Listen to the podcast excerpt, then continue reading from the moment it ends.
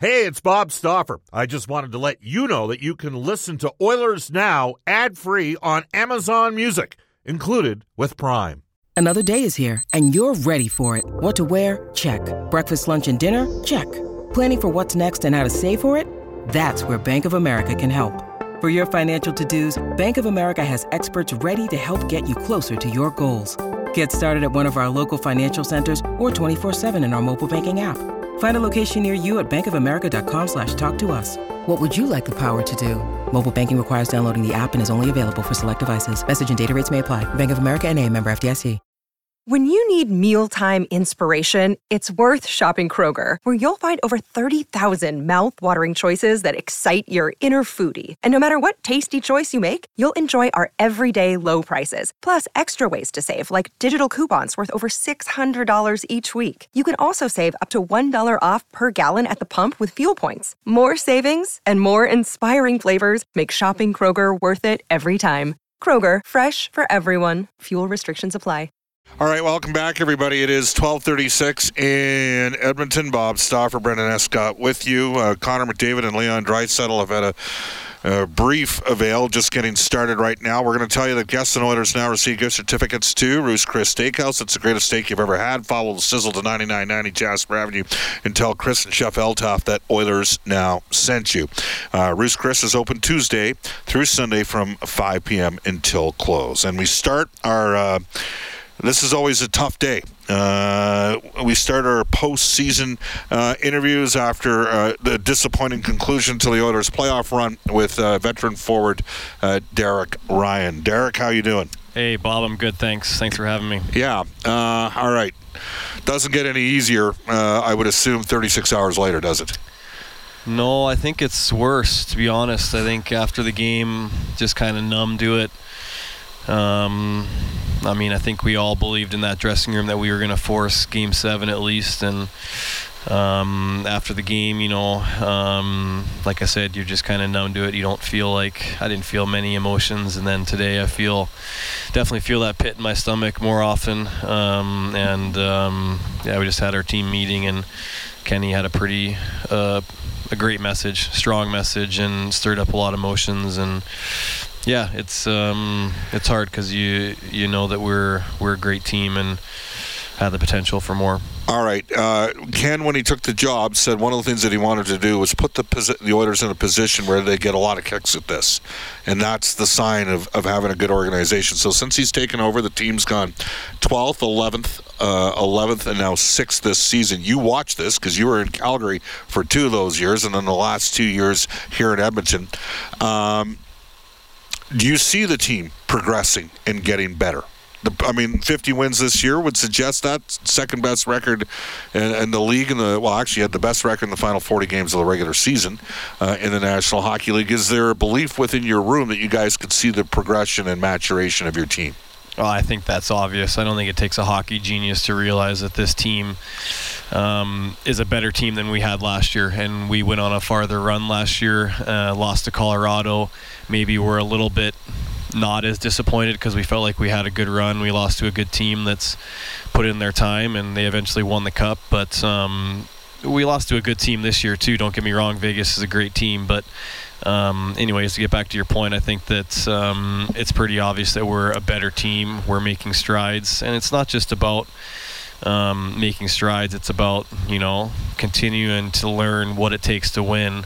And I think that Vegas team is a pretty experienced team that knows how to win. They played the right way, and I think they made less mistakes than us, and so we can learn from that. And and um, next year, you know, when you get in that position again, you have to fight um, to get to that position to make the playoffs every year and to put yourself in that place again. But when you get there, you realize, um, you know, how small the margin of error is. Derek, how do you equate what was personal success for your line five on five uh, with Ryan McLeod and Warren Foegele? Just so the listeners are aware, I mean, I read the stats yesterday, but basically a 75% shot share when you guys were on the ice, 77% expected goals, five on five.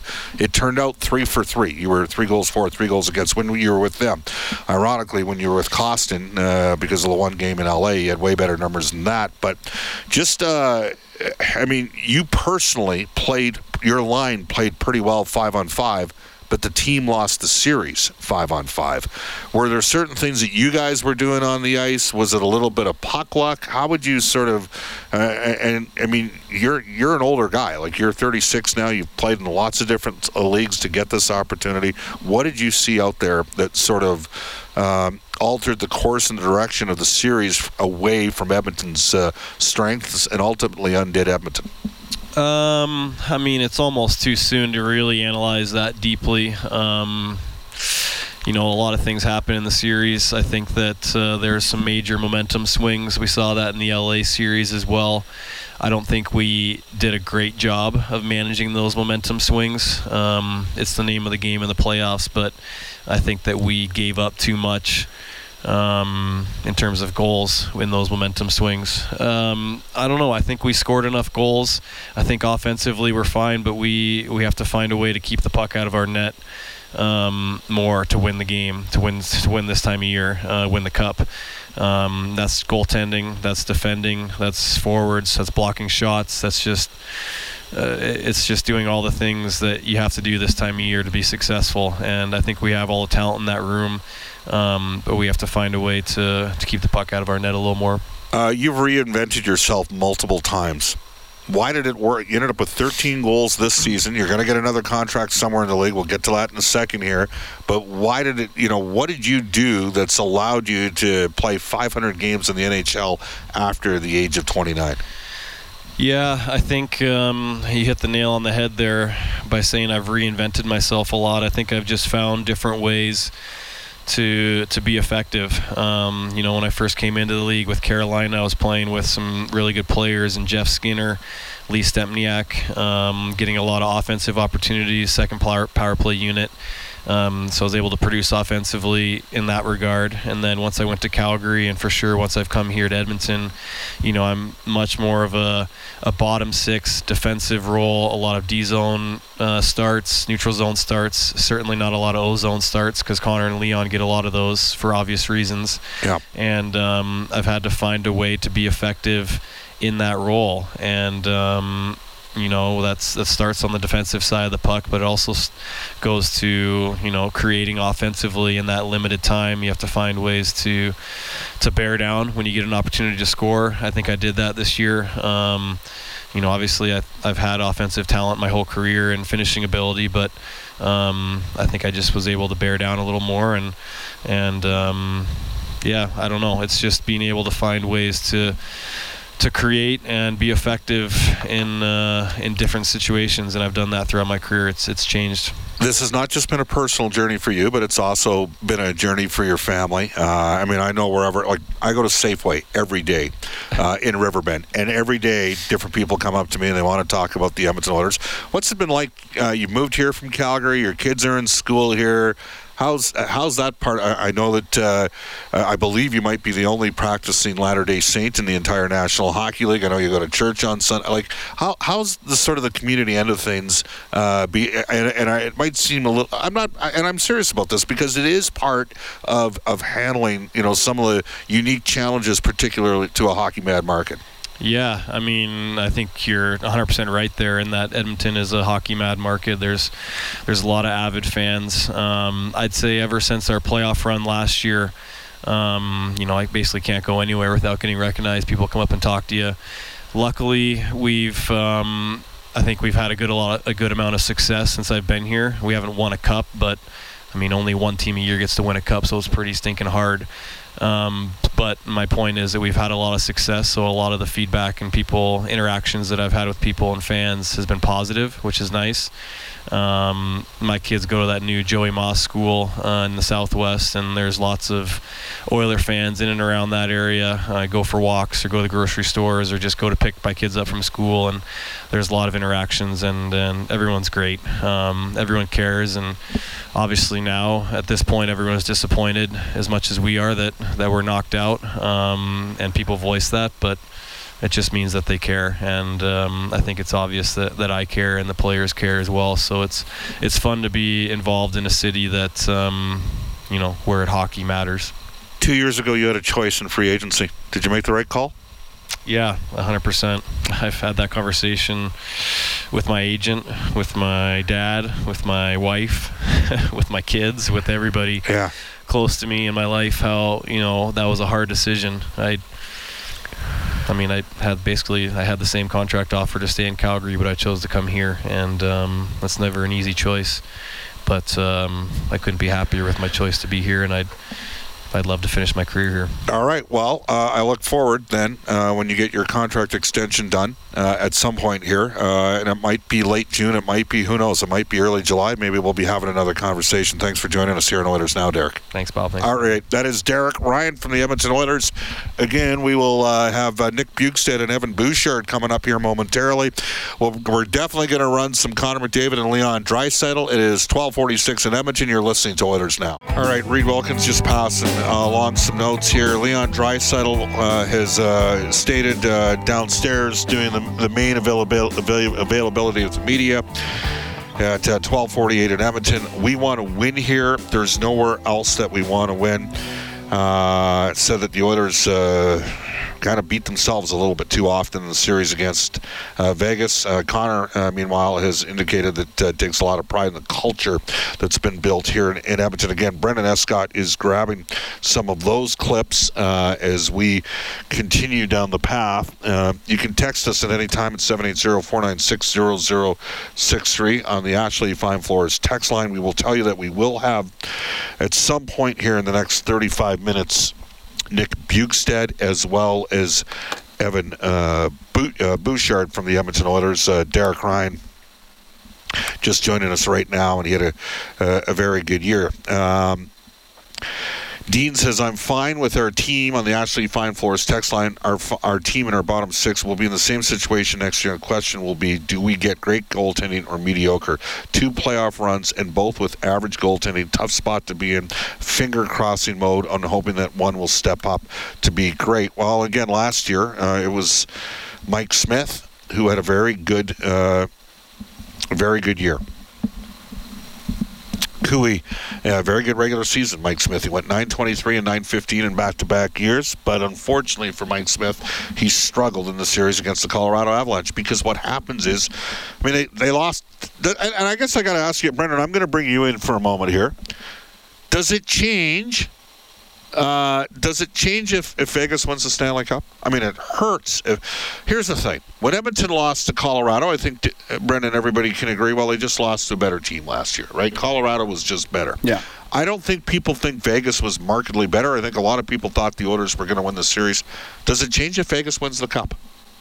Yeah, in my opinion, it does, perception wise. And I think that the Oilers themselves would feel better about things if they lost back to back years to the eventual Stanley Cup champion because it tells you that you're right there. It tells you that you're basically on the hill that you're trying to get up and over. So uh, to me, this is the year 1983, I guess it was, right before Edmonton started really going on its run because they players themselves are saying it, Bob. You kind of have to learn how much this stings in order to learn how bad you want it. Yeah, uh, absolutely. Leon Draisaitl is also, uh, again, the line from Draisaitl. We want to win here. There's no, nowhere else we want to win. Uh, Connor McDavid stating it's progress. Maybe doesn't feel like it today, but it is. We're a better team than we were last year, and we have everybody coming back. It's just more experiences, uh, really. So there's, and again, we're going to get to some of the clips here. McDavid also, Tony Brower tweeting out, it's cup or bust for this group. That's the expectation. That's where we're at right now. I mean, I, I certainly did not dismiss the Vegas, the Vegas Golden Knights at any point. I know who works in that organization. Um, if you listen to this show, we were talking about guys like Kelly McCrimmon and Chris MacFarland years before they became the general managers of their to the point that some of you got sick hearing about it. But when you work in it every day, and it is a privilege to work in it every day when you're hustling around and you're at, you know, you're hosting a show 49 to 50 weeks a year out of 52. There's conversations that take place every day with some of the most plugged in people in the business. And you know who's on the rise. And then when you're lucky enough, and emphasis lucky, enough to travel around and be with an NHL team, Um, you know, that's that's kind of how it goes. Like you, you, you, you see certain. Like I knew 15 years ago that Pierre Dorion at one point was going to be the general manager of the of the Ottawa Senators. Okay. Um, you know, you could see it coming with Chris MacFarland when he was working for Scott Howson. And I'll, I'll take it one step further back to Scott Howson when he was with the Edmonton Oilers. And the funny thing is, it's my belief that if Scott had not gotten the job at the Columbus Blue Jackets in 2007, I believe by the summer of 2008, he would have been the GM of the Edmonton Oilers and not Steve Tambellini. Right? I mean, that's just and but it was through Scott Howson that I met Chris MacFarland, and could see the work ethic. And he was an, not a typical hockey guy. He was not a recently retired player that often these guys get fast tracked with the opportunities. He had to grind every step of the way. Won a uh, ended up winning a AHL Calder Cup with Jared Bednar in the Columbus organization. They don't spend money. Like there's places where Hershey has an advantage, Wilkes-Barre has an advantage, Chicago has an advantage in the AHL. They're spending big money on and building support and infrastructure around the organization's prospects that they have. And that was a major accomplishment for Columbus could do it. And then, you know, they go to Colorado together and they have that terrible first year.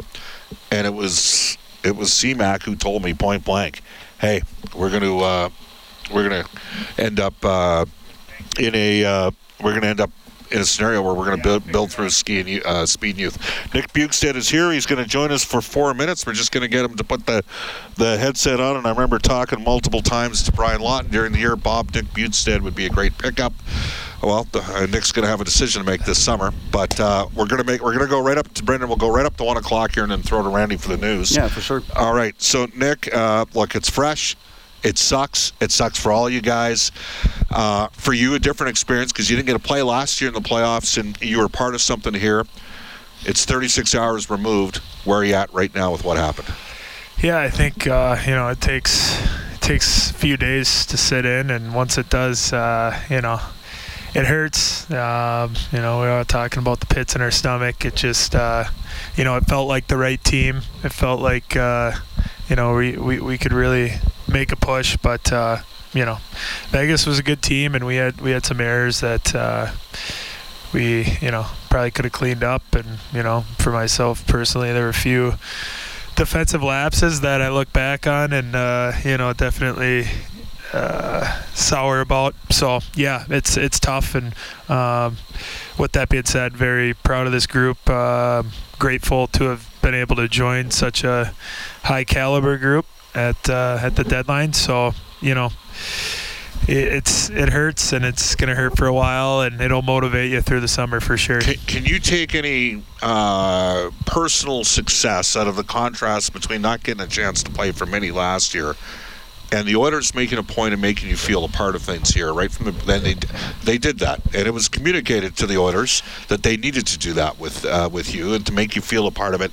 But just you're in a different place as a player now than you were last summer. It's got to be, it's got to be incredibly rewarding. I mean, you scored 17 goals between the regular season. You, you, scored some big goals in the playoffs for the team. You played a critical role in the penalty kill, which was pretty good overall in the playoffs. Just your thoughts there. Yeah, I think uh, my career is you know it's had its ups and downs, and uh, you know last year not playing in the playoffs, being a healthy scratch, was kind of the first taste of that for me, and that hurt. You know, yeah. you, you want to be playing at that time of year, and um, definitely motivated me, and um, you know, I, it motivated me to make a decision. Wh- where's going to be the best place for me at age 29 to be able to kind of find my game again, and that was allowed in Arizona, and um, you know, that, that was I knew what situation they were in, and. Uh, you know, it was kind of best of both worlds. If I if I did well there, I was gonna get traded and they'd get a pick. So it ended up working out, and I honest to God, Edmonton was one of the teams I was crossing my fingers for. So, um, you know, it was everything and more than what I could have expected from the coaching staff and uh, the fans, the people, everything involved. It's uh, it was a fun two months, and you know, I'm definitely just grateful to have been a part of it.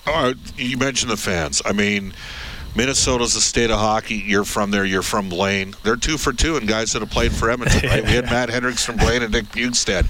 You know, I, I bust Jack Michaels all the time about Americans, but I found the guys from Spokane and Blaine are pretty good. So there you go. We just had Derek Ryan up here. Yeah. So uh, no, but but seriously, what was it a little?